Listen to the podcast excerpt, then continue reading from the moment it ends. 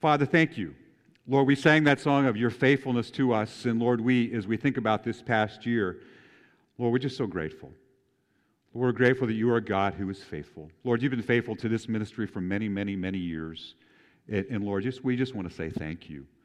Lord, we thank you, Lord, that you are a God who, who cares. Lord, that you're a God who is personally engaged in, in our lives. Lord, that you are a God who has come near through Jesus Christ, and we just celebrated that with Christmas. Lord, we thank you that you are a God who is here with us right now. Lord, thank you that you've given to us your word. You revealed yourself to us that we might be able to know you. And, and so we pray, Father, that even in this time that we have, Lord, that, that you would help us to hear from you. Lord, that you would encourage our hearts. Lord, that, that you would guide and direct us. Lord, help us to be drawn closer to you. And as a result of our time being here today, Lord, be better fitted for your kingdom. And so we pray that you would use, use this time for your honor and glory. We pray in Jesus' name. Amen. You know, as I was thinking about uh, to what, what to, to, share this morning, you know, with, uh, with today being, um, you know, New Year's Day, I thought it would be appropriate for us to, to talk about time. Um, you know, the first day of the year, in a lot of ways, is a very special day. You know, it's a day of new beginnings, of, of fresh starts, and uh, it's also a day that reminds us that time is passing. Um, it's kind of like the sands of the hourglass. We can't stop it, we can't save it. It just keeps on going, right? Um, I, I, I don't know about you, but it, it, seems like, you know, if you remember when you were kids, it seemed like time just kind of drug on, right? But the older you get, the faster it seems to go, right? It just gets faster and faster as, as time, and it's hard to believe that another year has passed. I, as I was preparing this message, how many of you remember Y2K? Uh, yeah, Y2K. So it's when, right when the world was supposed to all go into chaos and destruction because we're entering into a new century. Um, doesn't that seem like that was just a few years ago? And that was 23 years ago. It doesn't seem like, how is that possible that it was that long ago? Um, you know, just to put some perspective on time, if, if you, um, this for parents, this kind of freaks you out, at least it does for me when I thought about it, but if your child lives with you until their age of 18, when they're nine years old, that means they've lived half their life under your roof. That's a crazy thought, isn't it? Think about time. You know, um, the Bible talks about three score and ten, which is 70, right? So if, if you live to be 70 years of age, if you're 35, that means you've lived half your life, right? Um, if you live to be 17, you, I mean, if you're 17, you've lived a quarter of your life. That is if you die when you're 70. But, but I, I just, just time. I don't know if you ever thought about it, but why is it that we seem to struggle so much with time? I think you, hopefully, I mean, you agree with that statement that we do struggle with time. You know? Sheldon Vanauken, an author, says it this way He says, How strange that we cannot love time. It spoils our loveliest moments.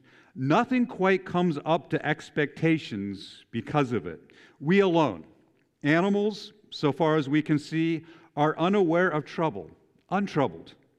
Time is their natural environment why do we sense that it is not ours?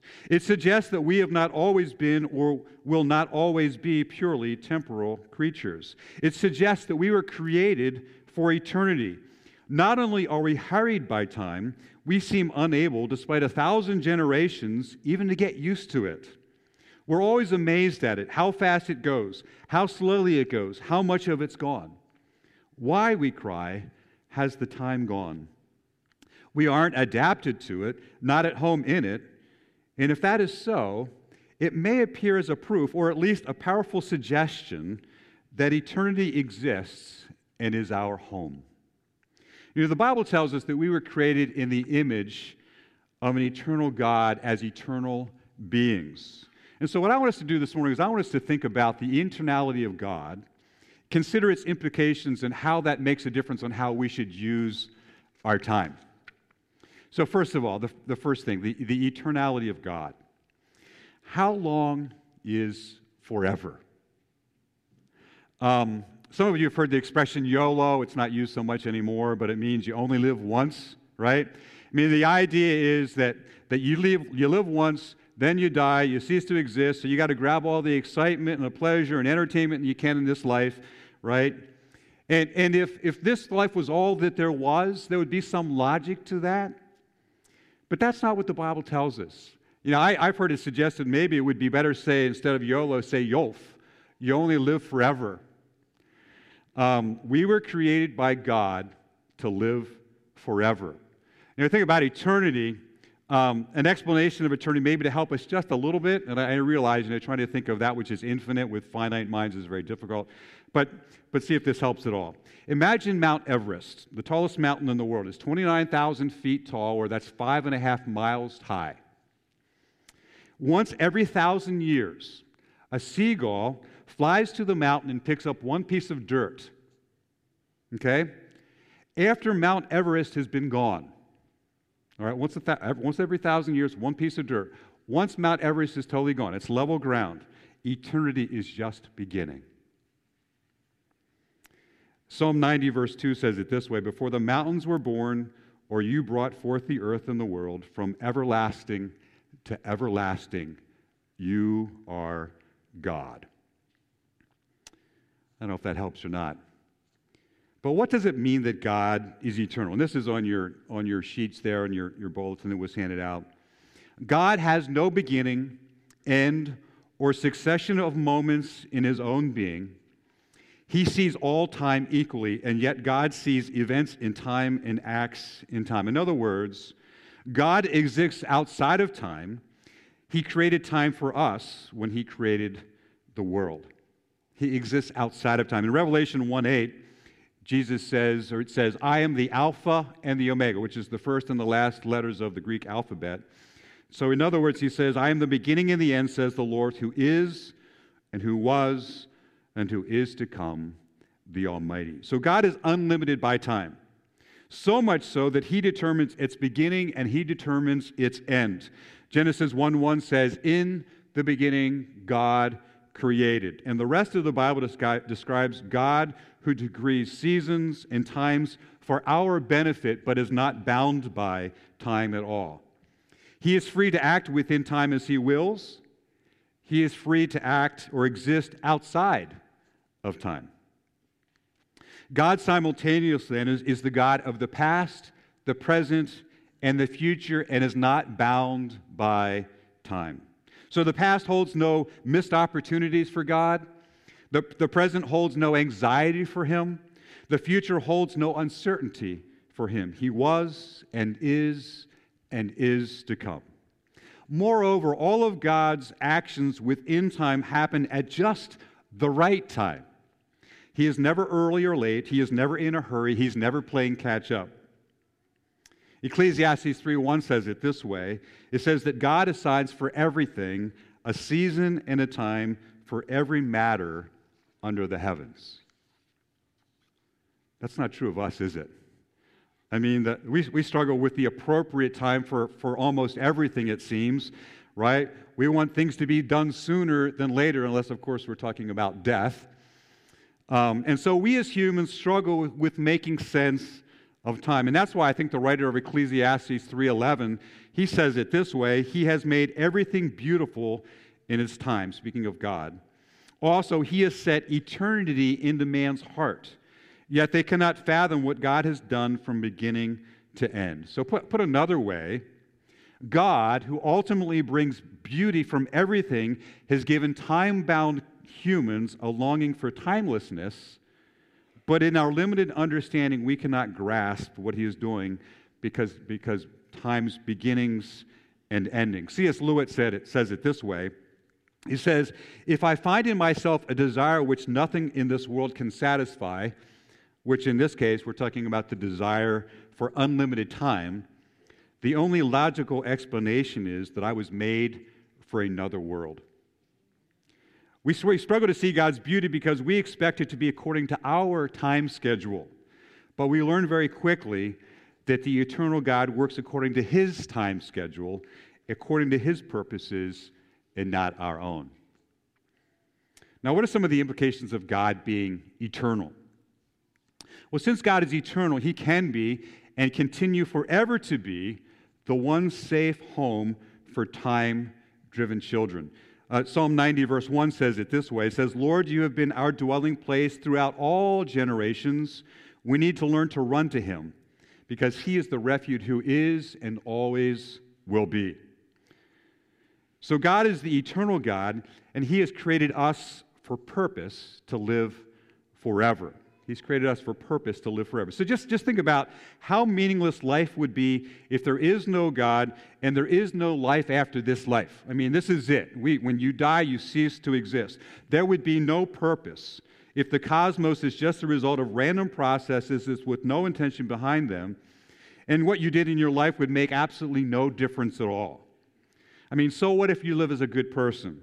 If when you die, that's it, if you rot in the ground, who cares? Life would be meaningless. Sure, you might be remembered for a short time, but eventually you would be forgotten. The Bible says, though, that we live in an intentional universe created by an eternal God who created us as eternal beings. And, and, quite honestly, that changes everything. That means that we don't look to ourselves to try to determine the meaning and the purpose for our own lives. It means that we look to God to understand the purpose for which He created us. It means that life isn't about us, but it's all about Him. And so, why did God create us? Why did God create man? Well, the Bible tells us that we were created by God to have an eternal relationship with God. John 17, 3 says it this way Now, this is eternal life. And sometimes we think, well, that means we're going to live forever. But notice what it says Now, this is eternal life that they may know you, the only true God, and Jesus, whom you have sent.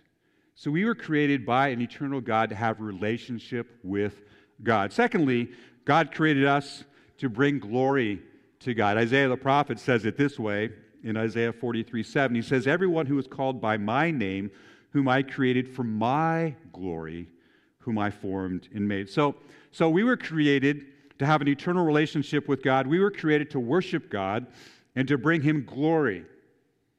Unfortunately, the Bible tells us that that is not what we did.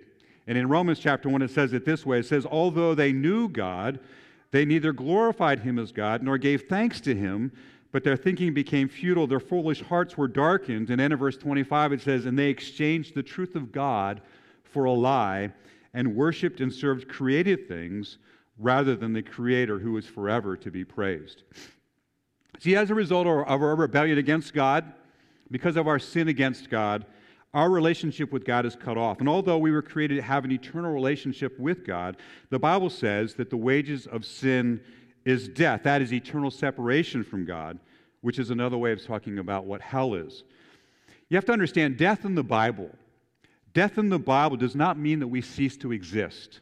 Death in the Bible is the idea of separation. So when we are, we are when we die physically, we're separated from our physical bodies. When we die spiritually, means we're separated from this relationship with God for which we were, we were supposed to have. Now, unfortunately for us, the Bible story doesn't end there. The Bible tells us that God demonstrated his love for us while we were still his enemies, while we were still sinners. Jesus Christ died for us. So Jesus was willing to take the punishment that you and I deserved. He was willing to take the death, that separation from God upon himself in our place so we for, could be forgiven. And that's why Jesus Christ went to the cross. Amen. Thank you. You know, uh, Paul says it this way in Colossians chapter 2. Colossians 2, verses 13 and 14 says, When you were dead in your sins, in the uncircumcision of your sinful heart, God made you alive with Christ. He didn't wait till we cleaned up our act, right? It says, while we were still dead, that's when Christ went to the cross. He forgave us all our sins, having canceled the written code and its regulation that was against us, that stood opposed to us, and He nailed it. He took it away, nailing it to the cross. And what a beautiful picture that is. You picture the cross of Christ and our, our sins being nailed to the cross so that they can be paid for and forgiven. What an amazing picture. That's why Jesus Christ, you remember on the cross, he cried out, My God, my God, why have you forsaken me? And you realize on the cross, Jesus Christ experienced the cosmic separation for God that you and I deserved so that we could be forgiven and brought into relationship with God for which we were created to live forever. Now, the question comes down to this then Does that mean that everybody is automatically forgiven? And the answer of the scriptures is no. Everybody isn't automatically forgiven. There's a response that's required. The Bible tells us that it is only those who repent of their sin, that is, those who are willing to acknowledge their wrong and desire to turn away from that and to turn to God, that is, to place their faith and trust in Jesus Christ, his death as a rescuer for their sins. John says it this way in John 1:12. Yet to all who received him, that is Christ, to those who have believed in his name, he gives them the right to become children of God. And that is amazing good news. So you and I were created by God as eternal beings to have relationship with God. And, and, this really is the challenge. I mean, if you have never, if you say to this morning, you have never repented of your sins, if you have never placed your trust, your faith in Jesus Christ as your rescuer from sin, the, the challenge is this, is to do it today. Because Paul says it this way. He says, today is the day of salvation. Now is the accepted time. You know, none of us is guaranteed tomorrow. And so we've seen that we're created by God with, with souls that live forever. I mean, is there any wonder then that we, as eternal beings, we struggle with time?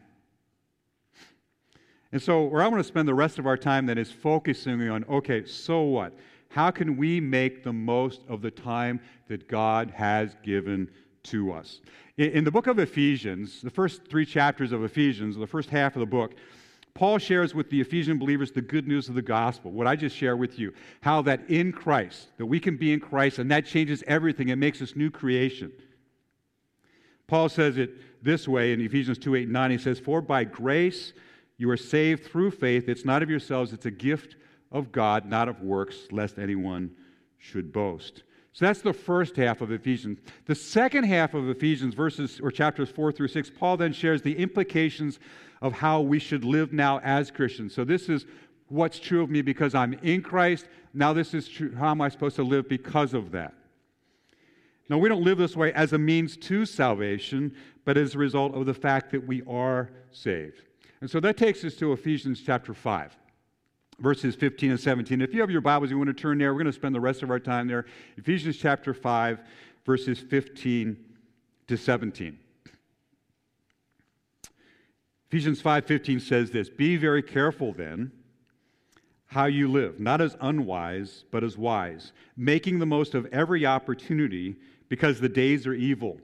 Therefore do not be foolish, but understand what the Lord's will is." Now the, the King James translation says, "Redeem the time because the days are evil." And I kind of like that. This idea of redeeming is paying buying back, you know, you, you making use of the time that we have. Now, in, in Ephesians 5.15, which is what I read to you, the, the verse right before that, Ephesians 5.14, basically that verse, Paul describes believers who are asleep. It's basically this idea of they're sleepwalking through life, and he tells them to wake up so Christ can shine his light through you. Wake up. Don't walk through this life like you're, you're somebody who's sleepwalking. Well, what does it mean then for us to make um, make use of, of the opportunity, make the most of every opportunity that we have? Well, first of all, time is a gift. It's a gift from God. And we all, we all get the same amount of time each day.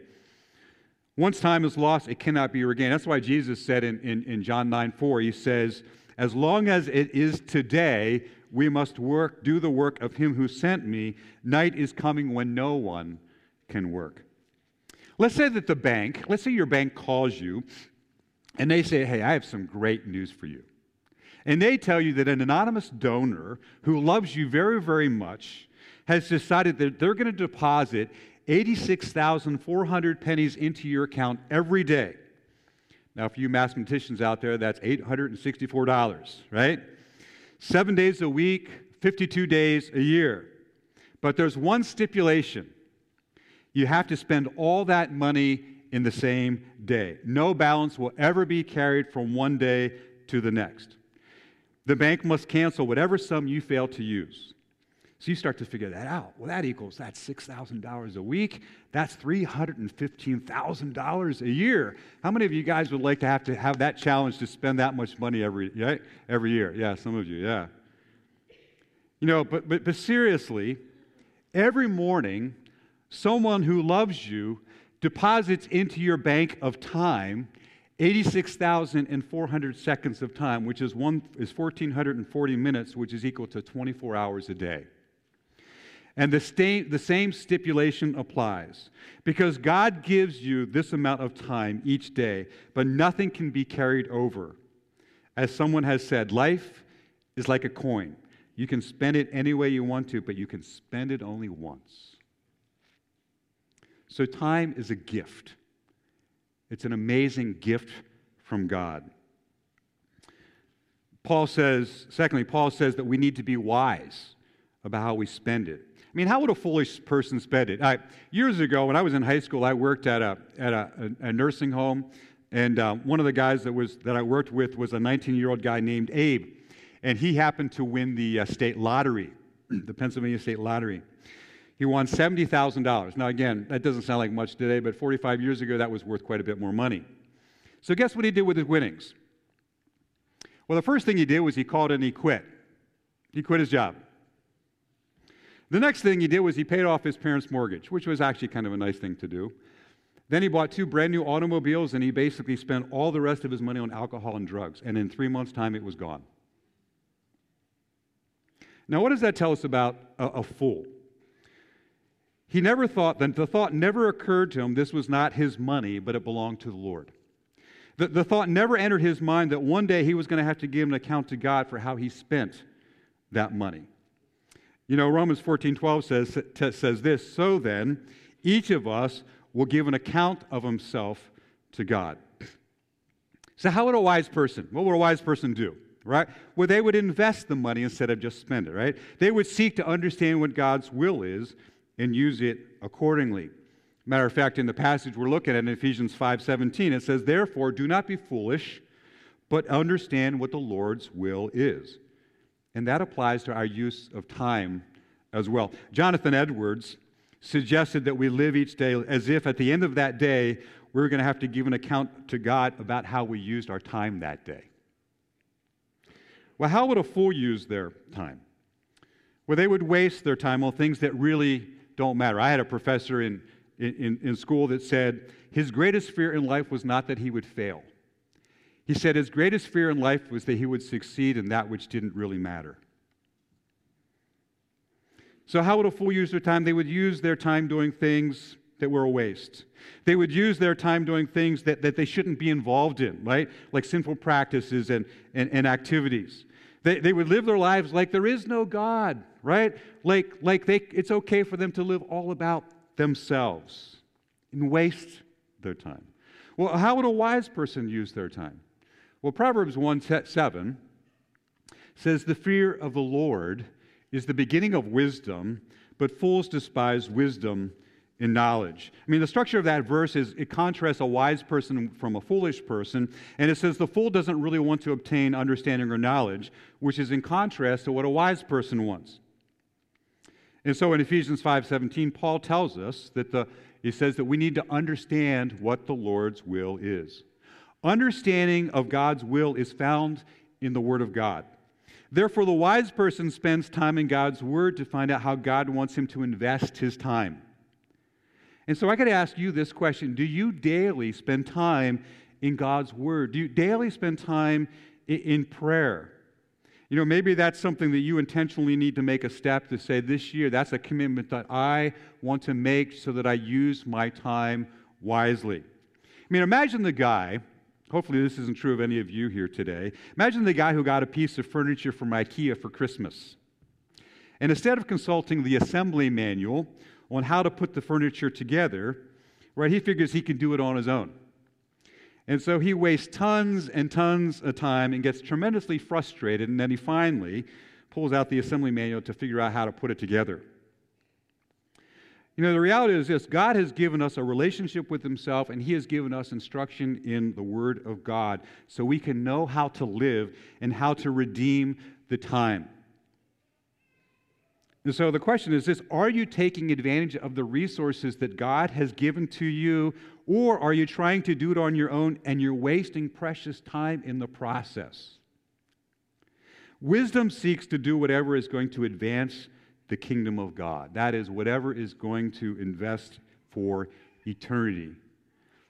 Scripture tells us, I mean, that, that God and His Word are things that are eternal. Wisdom seeks to please the Lord. Wisdom will live out the priorities of Jesus. Well, what was important to Jesus? Well, the Bible tells us that Jesus loved others, that he shared other, with other people about, about God, that he, he served others. All those things were priorities for him. Wisdom would seek to do what is best no matter what as an act of service and a testimony to the Lord.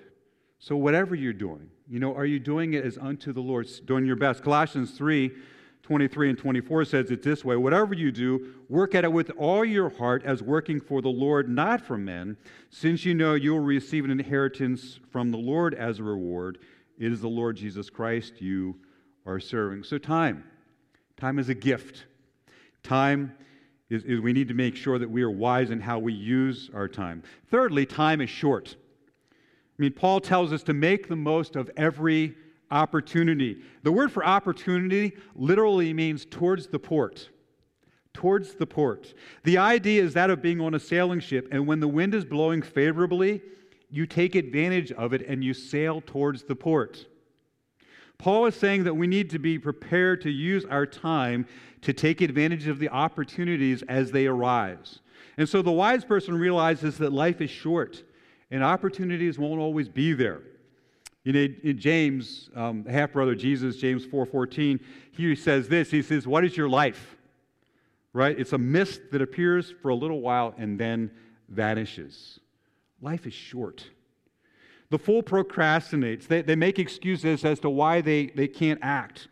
They're lazy, or maybe they're really busy, but they're doing things that really, right? They're investing in things that, that they ought not. So we need to work while we can. Life is short. We need to take advantage of the opportunities that we have. Why? Well, Paul tells us because, because the days are evil. You know, most likely this has to do with the Roman persecution that these believers in Ephesus were experiencing. Made things a lot more difficult for the Christians to live as God has intended. In the days that we live in, you know, the opportunities we have today, we may not have tomorrow because of the cultural situation we live in. Therefore, we need to take advantage of the opportunities we have today before they're no longer available to us. And then, fourthly, God has a plan. God has a plan for our lives. He says, understand what the Lord's will is. You know, a wise person will have a plan for their time, will be intentional and not just haphazard. They will live their life purposely for God and live on purpose for God. If God has a will for us, then we need to seek to know what it is. Paul's prayer for the Colossian believers in Colossians 1, verses 9 and 10, he says it this way For this reason, since the day we heard about you, we have not stopped praying for you and asking God to fill you with the knowledge of his will through all spiritual wisdom and understanding. We pray this in order that you might live a life worthy of the Lord and may please him in every way, bearing fruit in every good work, growing in the knowledge of God.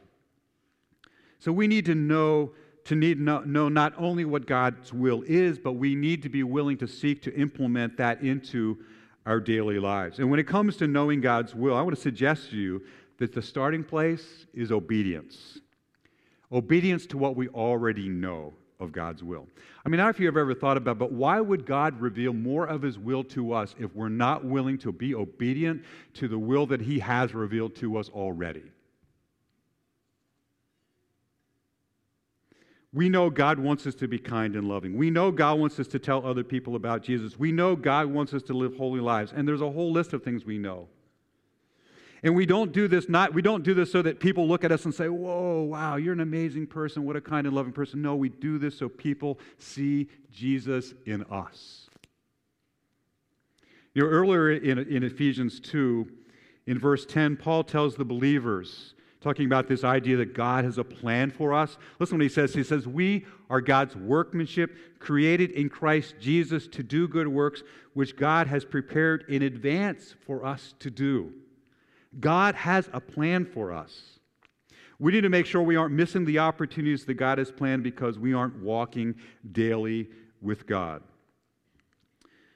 Wise use of our time, then, is a preparation for eternity. Jesus tells us, store up treasures in heaven, not on earth. So when we serve God and we're motivated out of a love for God, we are investing in eternity. The wise person keeps eternity in view even as they live their lives. I mean, the fact that we are eternal beings and in Christ promised an eternity in heaven should give us a hope that impacts how we live each and every day for His glory. All right, so some action steps then. To redeem the present time, we need to, number one, is we need to let go of the past. Let go of the past. I mean, if you have sinned, repent. Repent of that. Allow yourself to experience God's forgiveness. Holding on to past hurts, past regrets will never help you to be able to redeem the time that we have in the present. Paul the Apostle Paul says it this way in, in, Philippians 3. He says, Not that I have already obtained all of this or have already been made perfect, but I press on to take that for which Christ Jesus took hold of me. Brothers, I do not consider myself yet to have taken hold of it, but one thing I do, forgetting what is behind and straining toward what is ahead, I press on toward the goal to win the prize for which God has called me heavenward in Christ Jesus. He says he let go of this, let, letting go of the past, and he has this single focus. Now, also he talks about the future, but we have to let, be willing to let go of the future if the future we're constantly coveting the next stage of our life and we're looking for the next big event that's going to happen if we're always looking for the future as a way of escape from present troubles and present problems and you know and we're not living in the present so we need to allow the future to motivate us so that we would live today to the fullest for the glory of God. And, and what about the present? So, live today for the fullest for the glory of God. We can squander today by being lazy or being fearful. We can squander today by being compulsively busy and living without any kind of an eternal perspective. And so, may God help us. May God help us to number our days and make the most of every opportunity. No, the only way that we'll be able to do that is to be in the right frame of heart and mind by daily investing time in our relationship with God and spending time in God's Word and in prayer, and then seeking to live each day for the advancement of His kingdom in His glory. This is we wrap this up then. In Ephesians chapter 5, verses 1 and 2, Paul says this. He says, Be imitators of God, therefore, as dearly loved children, and live a life of love just as Christ loved us and gave himself for us as a fragrant offering and a sacrifice to God. The only way that we can live the lives that we've been talking about is because of Jesus. It's only because of him. Jesus loved us, he gave himself for us so that we can be redeemed and then we can redeem the time. The starting point for redeeming the time does not start with what we do, it starts with who we are in Christ, and we see this in this verses in verse 1, in Christ we are dearly loved children of God. And when you internalize that truth and you rest in that truth, that will empower you and motivate you then to be able to redeem the time. Please understand what I'm saying here. This is not just about adding more to your life and becoming busier. Quite honestly, taking a nap might be a really, really good investment of your time.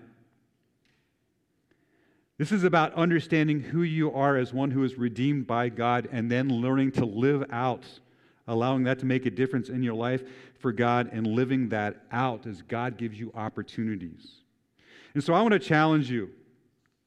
If there is one thing, you know, maybe there's one thing that God's been speaking to you over a course of time, maybe it's one thing you know as, the, as this new year is unfolding that you feel like God has been wanting you to do, to be intentional about, to seek and to do, but you've not been doing that. The challenge is to make the most of every opportunity. Be intentional. Take advantage of whatever that is. You know, James 4 17 says it this way Anyone then who knows the good he ought to do and doesn't do it sins. May God help us. May God help us to redeem the time, to make the most of every opportunity that we have, because those opportunities won't last forever. And with God's help, we can make a difference for his kingdom. Let's, uh, let's go to the Lord in prayer. Let's pray.